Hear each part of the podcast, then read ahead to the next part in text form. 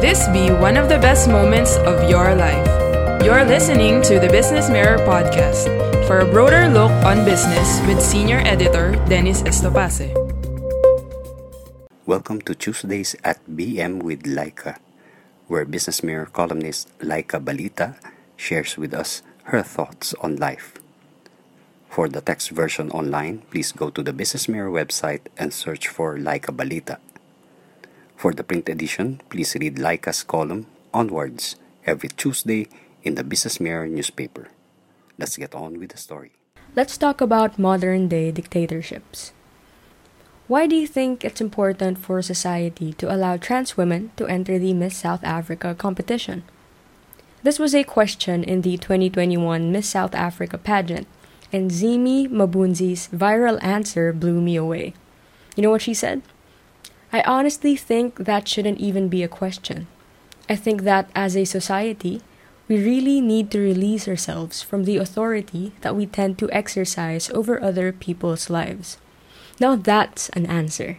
Again, to repeat, we really need to release ourselves from the authority that we tend to exercise over other people's lives. This is important. So we have to release ourselves from the authority that we tend to exercise not just over the lives of trans people, but over the lives of everyone else. No, her answer reveals the root of all this recent division, especially on social media. It really boils down to our very weird obsession with controlling the lives of others. I mean, we can't pretend that we are not part of this too. For a very long time, especially recently, we've all been trying to control how others think, what they should enjoy, and more relevantly, who they should vote for. And so we feel a mix of anyone who doesn't think like me is an enemy, and I'm scared of posting online because I might get attacked. You know, it's a dangerous combination that recognizes a power play between sides so obsessed with controlling everyone else. And still, we take part in it. We forget that social media is not just a bunch of ideas talking. These are real people communicating with each other. See, here's the thing it would almost be understandable to some extent if our desire to control was rooted in genuine concern for the people we try to control. But what is currently happening is we attempt to force everyone else to think the same way we do, for our own convenience and for our ego.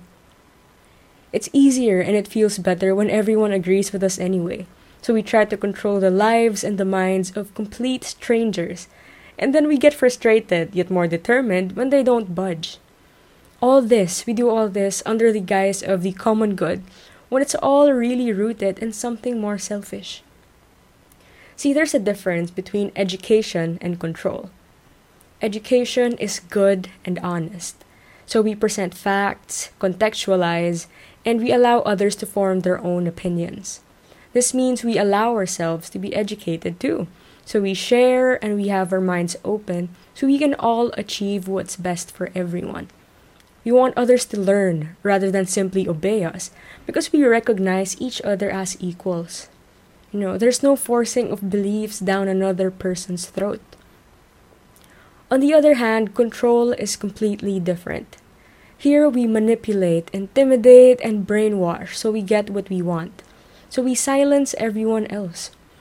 And this is all over social media. It's full of fake news, bandwagons, and cancel culture. These are the modern day weapons of dictatorships. So we criticize dictators, but we end up being one anyway. We're becoming what we hate, and we don't even realize it.